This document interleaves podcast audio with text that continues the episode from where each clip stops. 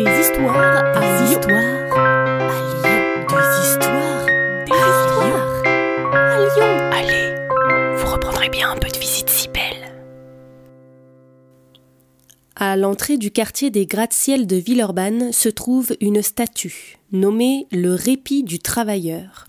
Cette statue représente un homme, la tête posée sur son outil de travail. Symboliquement, il nous montre qu'ici, dans ce quartier construit dans les années 30, les ouvriers pouvaient, après leur dure journée de labeur, se reposer. À l'entrée de ce quartier se trouvent aussi deux immenses tours de 19 étages. Aujourd'hui, nous leur laissons la parole. Ohé Ohé C'est nous qui te parlons, là, plus haut, tout en haut, oui, oui, c'est ça, les deux tours là. De là où nous sommes, le quartier est vraiment superbe. Nous, on ne se préoccupe pas de toutes ces querelles politiques. Du haut de nos 19 étages, nous sommes l'emblème de ce quartier et nous contemplons cette magnifique réalisation. Regardez cette majestueuse avenue centrale et symétrique qui d'un mouvement mène nos regards au bel hôtel de ville. Sentez-vous l'incroyable sérénité que nous procure ce quartier où homogénéité, équilibre et harmonie se mêlent?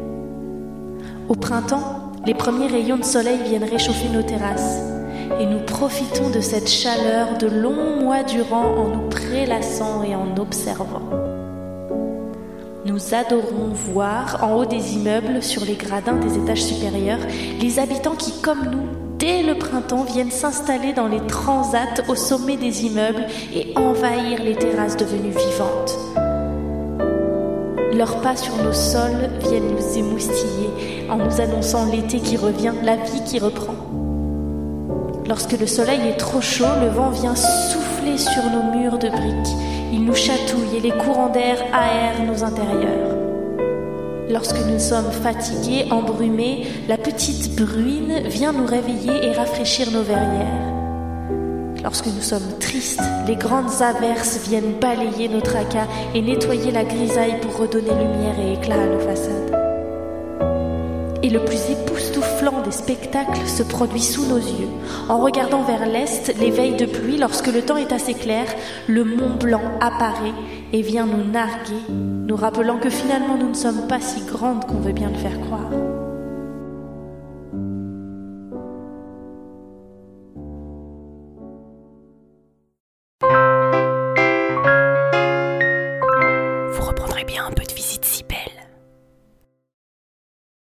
Salut à vous Une gognandise, en parler lyonnais, c'est une plaisanterie.